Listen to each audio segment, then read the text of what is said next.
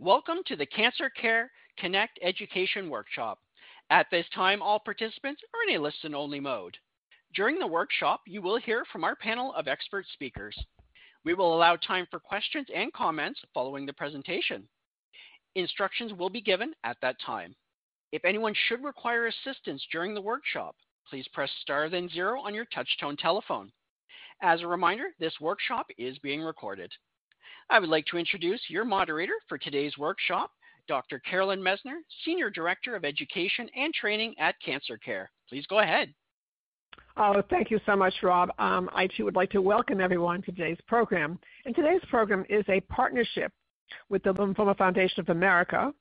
And um, we're delighted to be partnering with them on this important program on diffuse large B cell lymphoma, DLBCL, treatment updates.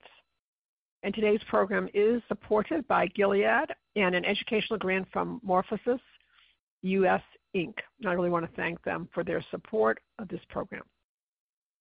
Now we have over 204 participants on the program today, and you come from all over the United States, from both urban, rural, suburban, and frontier communities. And we also have international participants from Brazil, Canada, Lithuania, and the United Kingdom. So it's a global call as well, and it's a credit to each of you that you've chosen to spend the next hour with us. And now it is my great pleasure to introduce our first speaker. And our first speaker is Dr. Sarah Rutherford. Dr. Rutherford is John P. Leonard, MD Goertzmann Family Research Scholar in Lymphoma, Assistant Professor of Medicine, Weill Cornell Medical College, Cornell University. And Dr. Rutherford will be addressing an overview of diffuse large B-cell lymphoma, including staging and grading in the context of COVID, Omicron, and seasonal flu, and new and emerging treatment approaches. It's my pleasure now to turn this program over to my esteemed colleague, Dr. Rutherford. Thank you so much, Dr. Messner, for the introduction, and I'm really excited to talk to you all today about this and to answer questions later. There have been so much uh, advances in this disease and diffuse large B-cell lymphoma over the past five years or so that it's a really exciting time to be a doctor and a researcher taking care of patients with this disease. Uh, diffuse large B-cell lymphoma is the most common type of lymphoma, and it's a, considered a fast-growing disease, but it's also highly curable. It can cause symptoms including fatigue, fevers, chills, night sweats, decreased appetite, weight loss, or pain. Typically, these symptoms actually regress or improve quickly once the treatment is started. Diagnosis is usually made with a lymph node biopsy or tissue biopsy of, a, of another involved site of disease. We often do an imaging test of the body, ideally one called a PET slash CT scan or sometimes a CT scan, um, which will confirm exactly where the disease is at the baseline so that the doctors can know exactly, exactly the outcome of treatment. So we will then repeat the scan usually after some number of treatments and uh, ensure the treatment is working well before we continue on to complete it. The majority of patients have what is called advanced stage disease, which we call stage 3 to 4, um, but it remains curable even in later stages because this disease responds well to chemotherapy. So we don't focus on stage quite as much as we do from a prognostic standpoint in this disease compared to some other types of cancer. Um, and I just briefly wanted to mention grading is really the way that the uh, cancer cells look under the microscope, and it's not really about where it is in the body, but how fast the cells are growing. And as I mentioned, this disease does tend to grow relatively quickly. Uh, but the good news about that is that chemotherapy tends to work better in diseases that grow quickly because it interferes with the cell growth. Uh, because this is a curable disease, it has been, impor- been important to continue the planned therapy or initiate therapy when a new diagnosis has occurred during the COVID 19 pandemic. This is in contrast to some other types of lymphoma in which treatment could sometimes be delayed during the time period, particularly in the early phases of the pandemic. We do encourage our patients to receive the vaccine, the latest vaccines against COVID 19, and the influenza vaccine as well prior to starting treatment if possible, um, given the increased risk of, of infection that can occur when a patient is immunosuppressed um, due to the treatment. The standard treatment for diffuse large B cell lymphoma is called R-CHOP, and this is a combination of immunotherapy called rituximab, which directly targets a protein on the surface of the lymphoma cells called CD20. And um, it is given in combination with three chemotherapy drugs called cyclophosphamide, doxorubicin, and vincristine, and a steroid called prednisone. This is a very tried and true regimen that has been used for decades, really, and is typically given every three weeks for a total of six treatments. Some patients may be recommended a similar regimen called dose adjusted EPOCH R. That's given um, sometimes in the hospital or sometimes in the outpatient infusion center, but it's called infusional chemotherapy and it's given continuously for five days, um, again, every three weeks for six treatments. There are some patients who may be recommended a lower dose version of the of the chemotherapy that we call R mini chop, and that sometimes can be in patients who have other medical problems or older age in which we're concerned that um, we want to balance the side effects of treatment with the efficacy or the effectiveness of the treatment. In the past few years, as I've mentioned already, there have been some really exciting developments and research for diffuse large B cell lymphoma and I think Dr. Diefenbach will particularly talk about this in the context of clinical trials, which have led to the approval of multiple new types of therapies by the US FDA and other regulatory agencies um, whose disease has recurred after initial therapy. Um, in addition, there's actually another uh, a new treatment which has shown promise in a newly diagnosed patient population as well, although it's not currently FDA approved this regimen may become approved in the coming months or years in the U.S. Um, it incorporates a new drug called polatuzumab vedotin, and I'm going to spell that P-O-L-A-T-U-Z-U-M-A-B vedotin, a second word V-E-D-O-T-I-N. This is a new type of mechanism of drug that's called monoclonal antibody drug conjugate, and it binds specifically to the lymphoma cells and then injects a toxin into the cells that helps directly kill them. And there was a study that was discussed and presented uh, over a year ago at one of our national meetings to the American Society of Hematology showing promising efficacy of this new drug in combination with the rituximab and the CHP, the majority of the regimen of RCHOP. Um, uh, so we look forward to that being a possible option for patients in a newly diagnosed situation in the future that drug is already FDA approved for the treatment of diffuse large B cell lymphoma um, in the case of it not responding adequately to the first line therapy. And in that case, it's given with a different chemotherapy called bendamustine. Again, Dr. Diefenbach will likely mention this during her talk. Um, I wanted to just mention a couple other um, new therapy approaches also that, that she will likely discuss in further detail. Um, one of them is called CAR T cell therapy. That CAR stands for chimeric, C H I M E R I C, antigen receptor T cells. This is a new immunotherapy approach that's aimed at helping the immune system better fight the lymphoma, and it is now approved um, for um, multiple different situations in, in diffuse large B cell lymphoma in patients who have not responded adequately to the first line therapy. Um, and there are many other agents, some of which are FDA approved, and others are in clinical trials and look very promising. Um, so, again, this has been such an exciting time to be a doctor taking care of patients with diffuse large B cell lymphoma and other types of lymphomas um, because we have gained so much uh, in terms of new therapies that we can really start picking the exact right therapy for each individual patient and really tailoring it to that person's individual needs. Um, and I look forward to hearing Dr. Diefenbach and Dr. Diaz um, as they um, uh, discuss their portions, and then we will all reconvene at the end for a question and answer session. Thank you so much for your attention. Oh, thank you so much, Dr. Rutherford. That was outstanding. It's a stellar presentation and really set the stage for today's program. Lots of great information. And I'm sure there'll be great questions for you during the Q&A as well. Thank you. And our next speaker is Dr. Catherine Diefenbach and Dr. Diefenbach is Associate Professor of Medicine, Translational Director of, Hemat- of Hematology, Director Clinical Lymphoma, Perlmutter Cancer Center, an NCI designated comprehensive cancer center, NYU Langone Health. Dr. Diefenbach will be addressing the role of clinical trials, how research contributes to treatment options, and treatment options for resistant disease. It's really my great pleasure to, to present Dr. Diefenbach, who will be discussing the role of clinical trials, how research contributes to treatment options, and treatment options for resistant disease. Dr. Diefenbach. Thank you um, so much for inviting me to talk to everyone today. Um, and I'm so happy to be here to talk to all of you about clinical trials. So the drug that Dr. Rutherford talked about, polatuzumab, um, which I think she had you spell, is a new drug. Um, it is what is called an antibody drug conjugate, but you can better understand it as chemo on a stick.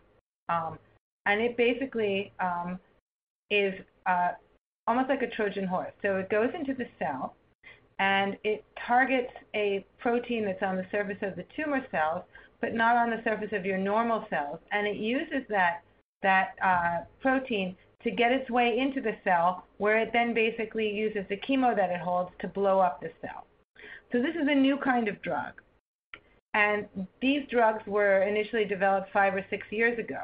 And they're a big departure on old-fashioned chemotherapy, which basically just works by targeting the most rapidly dividing cells. So if you think about the way old-fashioned chemotherapy works, drugs you may have gotten like cyclophosphamide or adriamycin or methotrexate, they all work by targeting uh, cell cell growth. And cells that grow rapidly are killed indiscriminately. Your cancer cells that grow fast are killed, but your hair cells are also killed and your blood cells are also killed. A lot of these new drugs are much smarter, and they look at pathways that the cancer cells rely on to survive, or proteins that the cancer cells express on their surface, and use those as a way to target the cancer cells differentially. That means target the cancer cells but spare the normal cells. So how does a drug that is so exciting like polatuzumab, which has its primary toxicity as, some neuropathy, but when combined with standard chemo had no additional toxicity, yet in the clinical trial that Dr. Rutherford talked about, had an increase in progression-free survival that was about 7%. So quite a significant improvement in progression-free survival. That's having your disease not come back um, compared to standard of care. So the answer is you can't just develop a promising drug and, and bring it into the marketplace and say, here it is, right? Because you need to prove that your drug is both safe so that it's not going to make people sicker, and then you need to prove that it's better or as good but safer than existing therapies. So how do we go about proving that? The only way to do that is in a clinical trial. And there are three kinds of clinical trials, or three flavors. The first flavor is called phase one, and those are really only performed in specialized centers like the Perlmutter Cancer Center where I work, or the centers where Dr. Rutherford and Dr. Diaz work, these are the first-in-human or early-phase studies where you're looking to see if the drug works as well in patients as, as it did in animals and in the clinic, and whether it's safe. These are usually not randomized.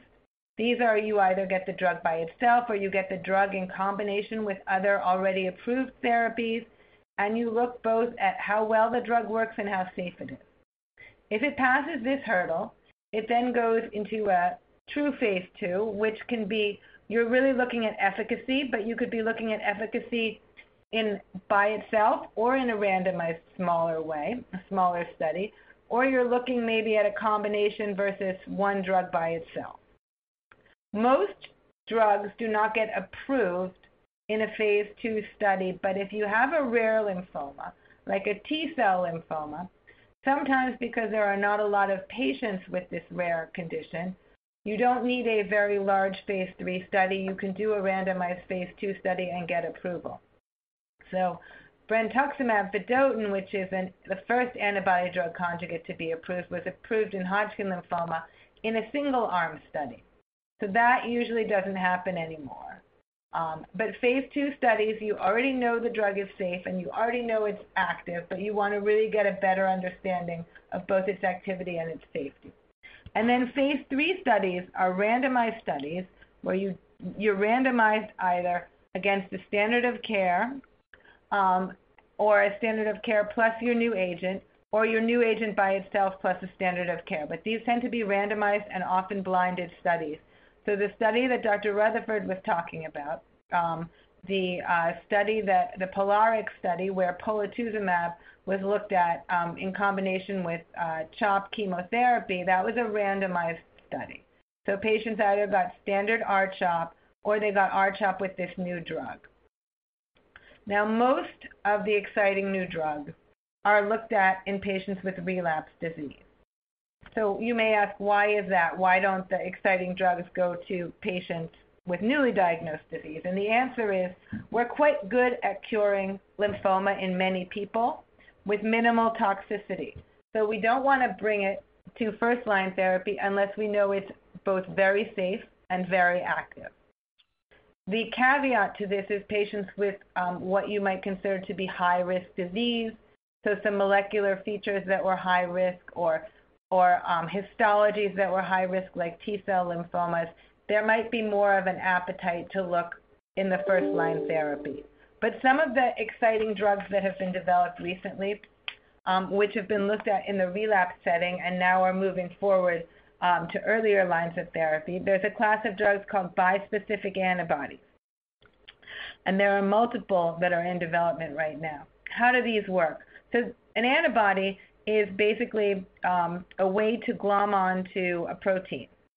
And so uh, an antibody can have one arm, um, and that arm basically binds a protein that's on the surface of a tumor cell. And most antibodies have one arm. A bispecific antibody has two arms. And one arm binds to a marker on the tumor cell, usually a CD20, and the other arm binds to a T cell, T cells are your immune cells that help recognize foreign cells and help to uh, get the body to attack them. So you can imagine that when you have a tumor cell held in close proximity to a T cell, this might excite your immune system. And in fact, what this bispecific antibody is doing is basically feeding the tumor cell to the T cell and saying, T cell, look, there's a bad cell here, eat it, and tell your friends to eat it too. And there has been really um, very impressive activity across a panel of bispecific antibodies, both alone and in combination with other novel agents like antibody drug conjugates. So much so that now bispecific antibodies are moving um, into earlier lines of treatment and probably and eventually are going to be in clinical trials in the frontline setting. So that's one very exciting um, new agent that's not approved yet that um, actually in follicular lymphoma just got FDA approval, um, and that's the bispecific antibody mosunetuzumab, um, and that is now approved in follicular lymphoma because of all the clinical trials uh, that patients with relapsed follicular lymphoma went into. Other um, exciting agents, I think Dr. Rutherford mentioned CAR T cells. So CAR T cells are agents, are is basically a way to take your cells out of your body teach them to recognize your tumor cells, manipulating your immune system, and then you put them back in the body and they hopefully kill your cancer cells. And that has been um, that was approved for very relapsed patients, but more recently, because of clinical trials, now approved for large cell lymphoma patients um, who relapse after chemotherapy uh, with, within the first year. So you can see that we're making so much progress in lymphoma because of clinical trials. And on the other side, the clinical trials have offered us a way to give our patients much more exciting, uh, scientifically meaningful therapies than standard chemotherapy before they are um, go through the long, sometimes three to five year approval process. Other exciting drugs that are on the horizon are drugs that target proteins or pathways um, that cancer cells rely on. So there is a drug that targets something called EZH2 called tazemetostat. Um, there is um, there are drugs that there are new drugs uh, that target um, CD19 in combination with lenalidomide called tafasitamab and lenalidomide, and this is an excellent therapy for patients with relapsed uh, aggressive lymphomas who are not candidates for CAR T cell or transplant. Um, and there are uh, multiple um, um, uh, uh, drugs that target the uh, Bruton's tyrosine kinase pathway and other pathways that cancer cells rely on. So basically, I'll conclude by just saying that clinical trials are what drives the progress of bringing new therapies to the lymphoma field forward. Um, I'm very selective about the clinical trials I open in my center. They have to have a good scientific rationale and also a drug that I would be happy to give my patients that I think is safe and has at least a good chance of being highly effective. And I look at clinical trials as being a way to offer patients more than just what is commercially available. I think that that's um, similar across um, most academic medical centers, including the ones that Dr. Rutherford and Dr. Diaz um, uh, are, are working at. And I would say this is just such an exciting time in lymphoma. I just came back from our uh, annual lymphoma meeting, and the number of new drugs that are being developed and the number of new uh, pathways and targets is just uh, fantastic. And the idea of having so many more options to treat patients with and keep patients healthy for longer is absolutely fantastic. Thank you. Oh, thank you so much, Dr. Uh, Diefenbach. That was really an outstanding presentation, really stellar, and a lot of wonderful information, and also um, lots of enthusiasm about all the new new drugs being developed for people, new drugs that are available right now, and of course the availability of clinical trials and and the and the importance of really participating in those trials. Um, it really helps to move the treatments forward um, to get better and better. So thank you so much. I know there'll be questions for you during the Q&A as well. And our next speaker is Dr. Adolfo Enrique Diaz. Dr. Diaz is um, Associate Professor, Department of Medicine, Division of Hematology Oncology, Mays Cancer Center, UT Health San Antonio MD Anderson Cancer Center. And Dr. Diaz will be addressing tips to manage treatment side effects, symptoms, discomfort, and pain, guidelines to prepare for telehealth, telemedicine appointments, including prepared list of questions, quality of life concerns, and discussion of open notes. It's my pleasure now to turn this program over to my esteemed colleague, Dr. Diaz. Thank you, Caroline, and thank you all for the uh, opportunity. I uh, want to thank as well the Lymphoma Foundation of America for this beautiful um, effort. Um, and so uh, I have a lot to cover, so I'll go ahead and get started. So uh, I'll, start with the uh, management uh, and treatment side effects, symptoms, discomfort, and pain. And I'm just going to start by saying that it really depends on the type of treatment that the patient is receiving. And we've heard before from Dr. Rutherford and, Dr. Diefenbach that there are different types of therapy patients can get uh, chemo or chemo immunotherapy, uh, targeted therapy, now antibody drug conjugates or uh, bispecifics um, at this stage.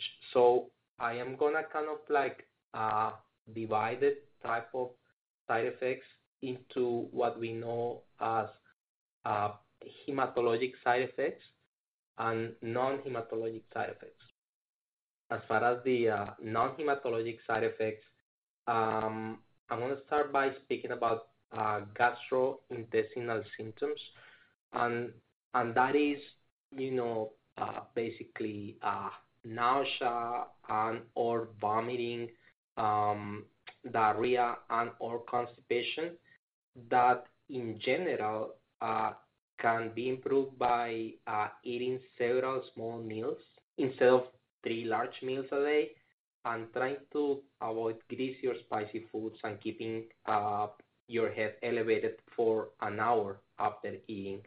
Um, that's kind of like a uh, in general. But if you know if it gets to the point that simple measures do not improve such symptoms, there are always antiemetics, which are medications that we commonly use with the medication with Uh, uh, when the chemotherapy is uh, infused, uh, as well as medications that are prescribed to the patient so they can keep those on their pockets and use them as needed. Um, so those can be used for nausea and vomiting, and there are also medications prescribed to promote or decrease the motility of the GI system depending on the symptom, you know, uh, whether there's uh, diarrhea or, or uh, constipation. Um, there's also what we call uh, mucositis, which is nothing more, nothing else than uh, mouth sores. Um, so, you know, uh, chemo drugs sometimes harm the healthy cells in the uh, lining of the mouth, uh, and that results in small open painful sores inside inside your mouth um, or on your lips. And there's no really uh, a good way to prevent this issue, but uh, sucking on ice, chips uh, during the treatment may may reduce the risk.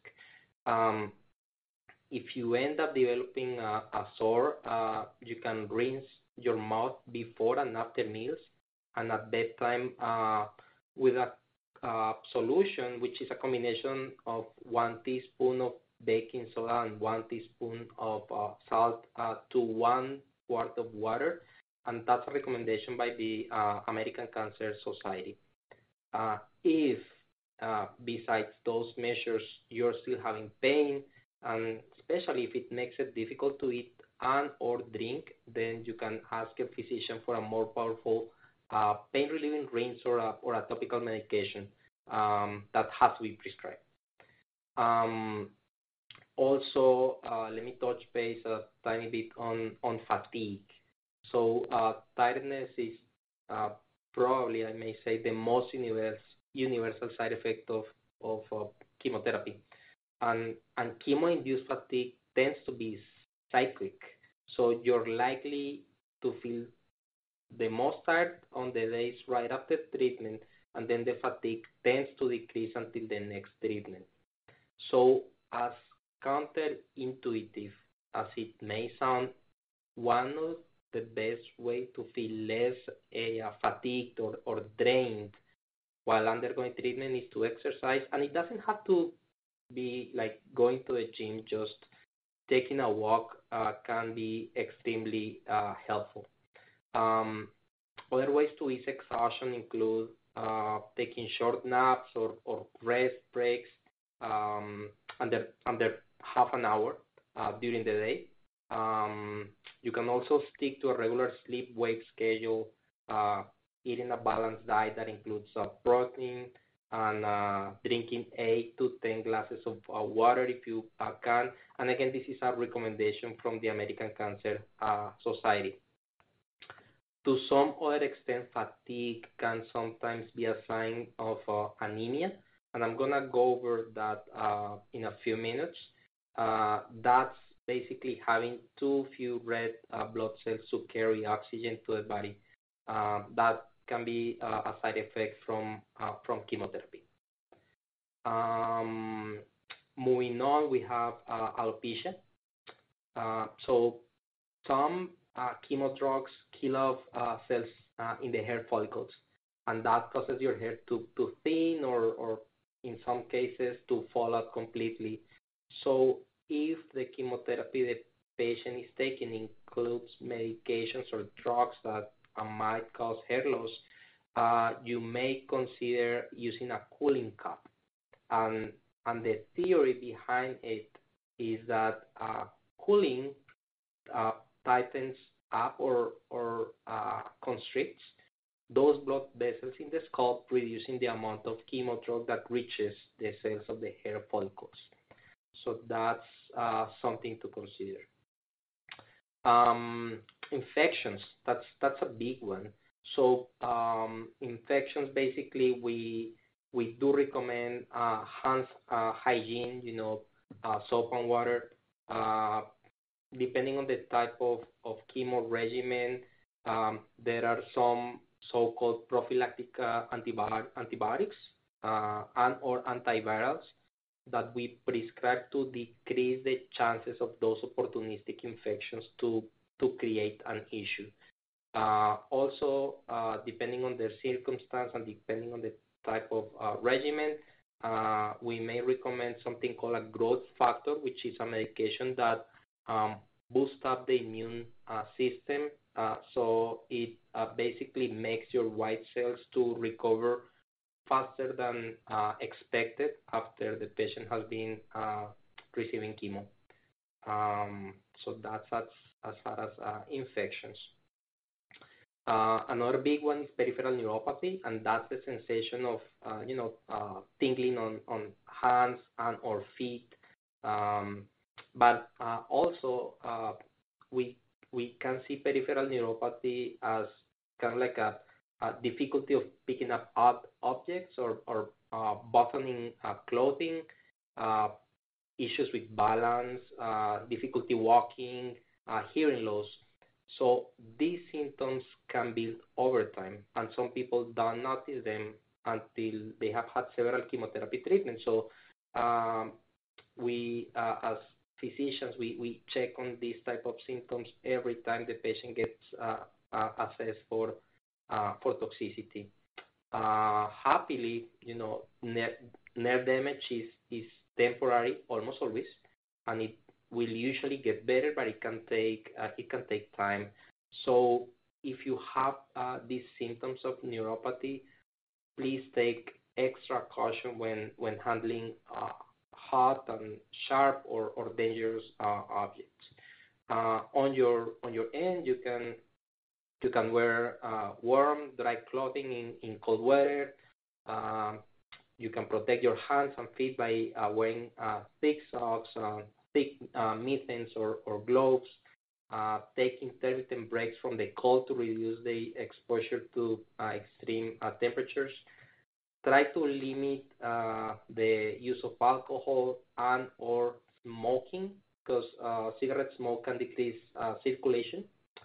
Um, trying to incorporate exercise into your routine um, to improve, you know, overall circulation. Um, but if it gets again to a point that you know it, it cannot be handled with that, uh, then we as physicians can um, consider to decrease the dose of, of the chemo drug or increase the length of the cycles or uh, also uh, use medications to manage this specific uh, neuropathic pain.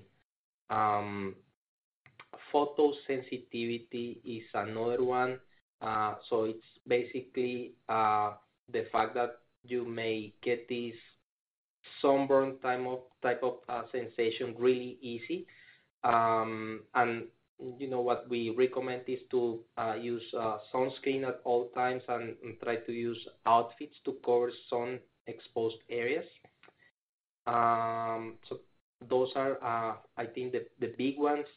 Um, and then we have those hematologic side effects. We always check on, on white cells, red cells, and, and platelets when we do blood work. Um, but as far as those that we can um, mitigate, we are looking at um, low red cells, and that's called uh, anemia, or low platelets, and that's called uh, thrombocytopenia. And um, with that, there are pretty specified thresholds uh, that we call critical if the uh, number falls below the threshold. Uh, and so we can contribute, you know, with, with blood transfusions if needed or, or platelets uh, transfusions as needed as well. Um, as far as pain, there are different medications uh, of uh, different potency. Um, and so um, depending on the type of pain, depending on the intensity of pain, uh, your uh, medical oncologist or your hematologist would be able to advise on the best medication for that, and uh, most uh, important to titrate that medication. So that's that's what I have as far as tips. and then I'm gonna move on to guidelines to prepare for telemedicine appointments. And that includes the list of uh, question and quality of life concerns. So um, as far as those telehealth or telemedicine appointments, it's it's crucial to verify insurance coverage. You know, you don't wanna be billed for a service that your insurance is not covered, regardless of whether you know you are under uh, Medicare or Medicaid or any kind of commercial insurance, please make sure that insurance uh, covers uh, your uh, provider's visit.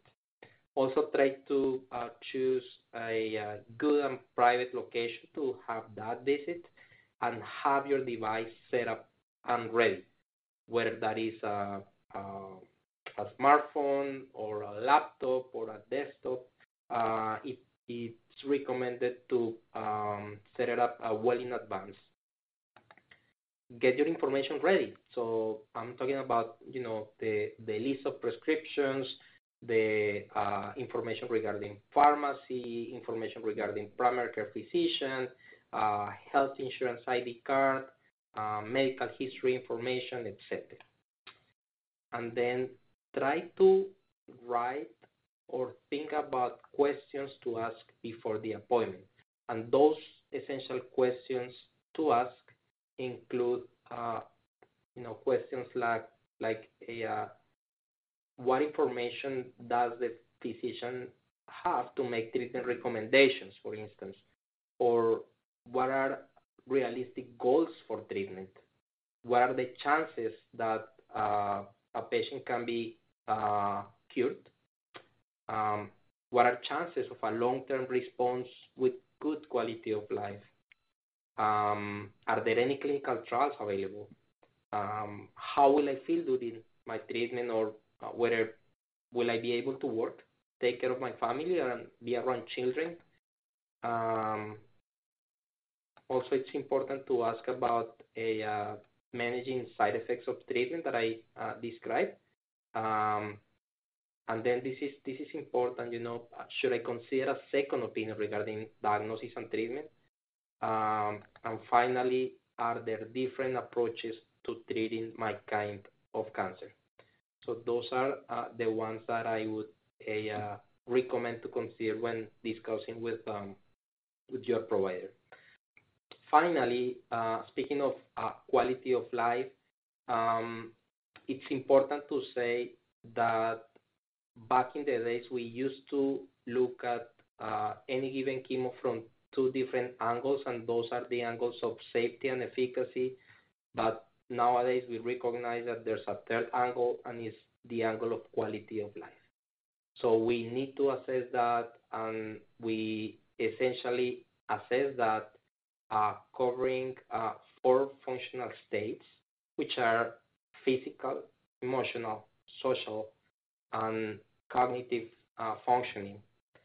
There are uh, five questions, five easy questions that uh, we ask to the patients and then we basically uh, score those questions and uh, that gives us an idea of the quality of life when the patient is undergoing treatment. Those questions are uh, one, do you have any trouble doing strenuous activities like carrying a heavy shopping bag or a suitcase? Two, do you have any trouble taking a long walk? Three, do you have any trouble taking a short walk outside the house? Four, do you need to stay in bed or a chair during the day? And five, do you need help eating, dressing, washing yourself, or using the toilet? And with that, that gives us uh, a good overview of, of quality of life uh, in an effort to understand whether the treatment is not just, you know, safe but efficacious and at the same time provides a good quality of life. And with that, I will conclude.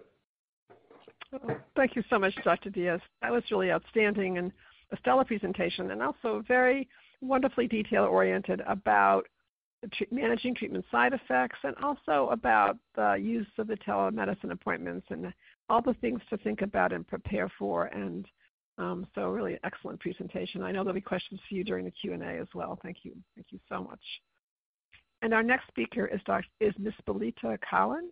Ms. Cowan is President, Lymphoma Foundation of America and um, the Lymphoma Foundation of America. And Ms. Cowan, are they are a partner on today's program. And Ms. Cowan is going to be addressing the um, free programs of the Lymphoma Foundation of America and will provide you how to contact them by website, telephone number. And it's really my great pleasure now to turn this program over to my esteemed colleague, Ms. Cowan. Thank you. Lymphoma Foundation of America is delighted to partner with Cancer Care for this workshop. If you are a lymphoma patient, we provide free services and programs for you. For example, our foundation gives travel aid to help you with transportation. So please ask your social worker where you are treated to contact us on your behalf. We can also send you a list of many organizations that provide financial help for cancer patients for hotel, insurance premiums, legal help, prescriptions, child care, and for pediatric patients to grant them their wish. Lymphoma Foundation of America has nurse counselors you can speak with to answer your questions. Our goal is to help you understand your situation so you can make informed decisions about your health care. We welcome family members to contact us as well to learn how to help as a caregiver and as an advocate. Lymphoma Foundation of America gives grants and awards to researchers who are working on finding a cure for lymphoma, who are developing new treatments, and studying the environmental causes of lymphoma. Please visit our website, www.lymphomahelp.org, for help and information on second opinions, clinical trials, lymphoma diagnosis and staging, and of course, inspirational stories from people who are sharing their journey to recovery. You may reach us by phone. Our number is 734 424 2000. And lastly, thank you, Cancer Care, for asking us to co sponsor this workshop with you. It is very much appreciated and my pleasure to participate. Thank you so much, Ms. Cowan. It's, it's our honor and privilege to partner with you on this program today and on many of our programs um, involving lymphoma. So thank you so much. I'm just going to say a few words about Cancer Care Services. Um, uh, Cancer Care is a national organization um, and many people contact us by calling our Hope line, 800-813-4673, or visiting our website at www.cancercare.org. And by the way, we'll be sending you tomorrow a SurveyMonkey, which will include all the resources we mentioned today, websites, phone numbers, all those things. So you, um, you'll have them. Um, also, um, we offer a host of services. I just want to give a quick thumbnail sketch because we do want to move on um, to lots of other parts of this program before we conclude. So we do offer um, both practical, financial, and co-payment assistance. We do offer support. Many people who call our Hope line have a particular question. They speak to one of our 45 oncology social workers who answer the phone, and they then will describe their need, and the social worker will address that and also tell them all the other services we offer as well. Um, we also offer online support groups. Um, we also offer uh, telephone support groups, and we also offer um, a pet assistance program um, in which we help people who may have a dog or cat that they're not able to afford to walk or, or can't walk themselves and need help with. We will help with that. And we also, or change the litter box, um, and we also um, help um, we do have these workshops, about 80 of them per year, and we also do offer publications. And now we're going to move on to the Q&A. I'm going to ask Rob to explain to you how to ask a question. I'm going to try to take as many of your questions as possible. Rob? Thank you. Ladies and gentlemen, at this time, we will take questions from the web only. You may submit questions by clicking Ask a Question. So um, this question, uh, we have a question, lots of questions here. So I'm going to start with one question. Um, this question is for Dr. Diaz. What can you take to help anemia? Well, it's it's it's kind of like hard to say what to take or what not to take, uh, and the simple reason is because chemo and uh, chemoimmunotherapy or any of the uh, other you know newer molecules a uh, have a toxicity profile that cause anemia, and it's not like the patient is lacking iron or any of the vitamins that you commonly prescribe for that. Uh, it's it's it's just a side effect, you know. Um, and, unless the, the treatment is uh, withdrawn, we are gonna see anemia one way or the other. Uh, the issue is whether it becomes critical to you know hold the treatment and or institute or one of one of those interventions to um, to correct the anemia with, with blood transfusions. But in general, what I what I tell patients is just to uh, keep a well balanced uh, nutrition, and that includes you know over the counter multivitamins just to cover all bases, and then I'll I'll keep on checking on on blood work and then decide whether a blood transfusion would be indicated at some point in the trajectory within the trajectory of, of the treatment. Thank you. Thank you so much. And the question for Dr. Diefenbach, what if a patient progresses during treatment, is refractory to treatment, or relapses at some time period after achieving a complete remission? What are their options for treatment? So this scenario happens quite often, and this is one of the reasons that we have all these clinical trials to develop new drugs. So a lot of this depends on if you relapse during treatment or um, after treatment, and then if you relapse after treatment, how long after treatment.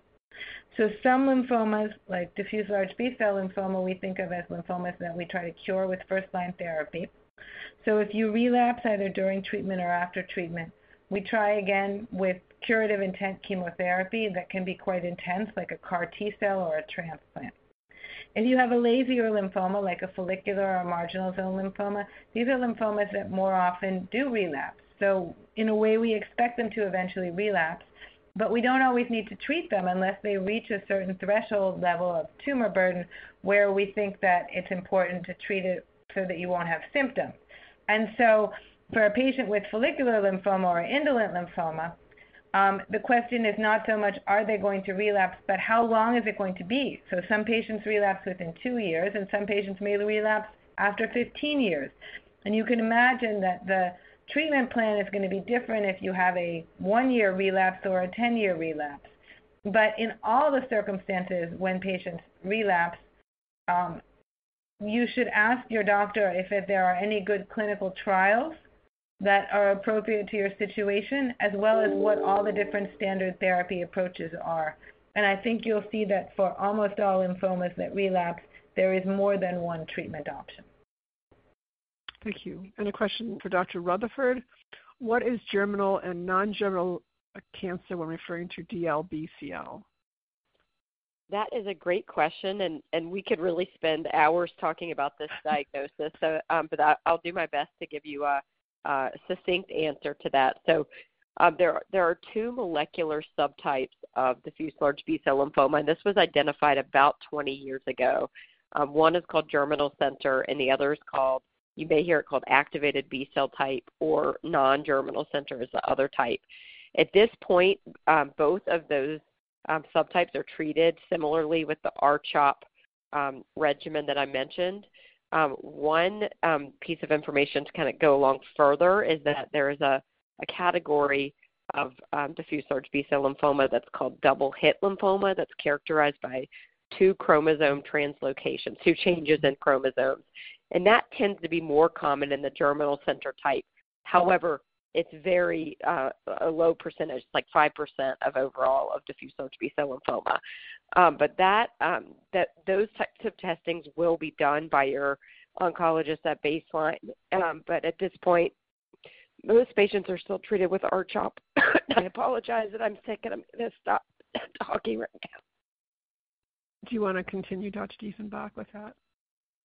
I think Dr. Rutherford did a great job explaining what is a very complicated, you know, uh, okay, excellent. Uh, uh, histologic question in a very short amount of time. So. Okay, excellent. Okay. Well, I um, actually want to thank our speakers. You've all done a great job, and um, and our participants have asked such really great questions. So I want to thank you all very much. And um, we do have just a question for Miss Cowan about programs for caregivers, if you have any programs at your organization for caregivers. Oh, thank you for the question. Very important. I would suggest that the family member um, call the Lymphoma Foundation of America directly, and we can put you in touch with one of our nurse counselors, and they can go over the many ways and steps that you can be helpful to your loved one as a caregiver. We also have suggestions for friends of patients with cancer. It's a do's and don'ts uh, list, and we surveyed 100 lymphoma patients to find out what was helpful and what was not helpful in terms of what to say and what to do for your friend with cancer. To sum up, I would suggest that the family member call us and uh, we can explore your situation and make suggestions to you. Excellent. So I guess I also can suggest that you contact, uh, we do have a caregiving program at Cancer Care, and you can contact us at 1-800-813-4673 and speak with one of our oncology social workers. So between the two organizations, you definitely will have a huge amount of support as a caregiver, as a friend. Um, and that's why we partner because just so much. But the Lymphoma Foundation of America really specializes in lymphoma, and so they're a great place to start with. There's no question about that. And now I do want to um, again thank our participants. And I do want to though move on because I know there are some questions still in queue that we haven't gotten to, and I just want to comment on those.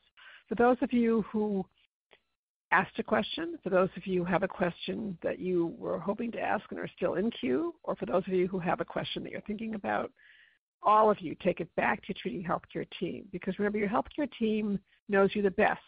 They know all about you, they know all about your particular needs, and they actually are able to to address your questions. And you also ask your questions differently because you've learned something today that you can take back to your treating healthcare teams. And that's really important as well um, in terms of how you ask your question. Also, as we conclude the program today, we would not want any one of you to feel alone. We want you to know that you're part of a community of support. And of course, in this particular program, you have the Lymphoma Foundation of America to call and Cancer Care, and please take advantage of those resources. And again, I want to wish you all a very fine day, and I want to thank you all for your participation today. Thank you all. Ladies and gentlemen, thank you for your participation. This concludes the workshop, and you may now disconnect. Everyone, have a great day.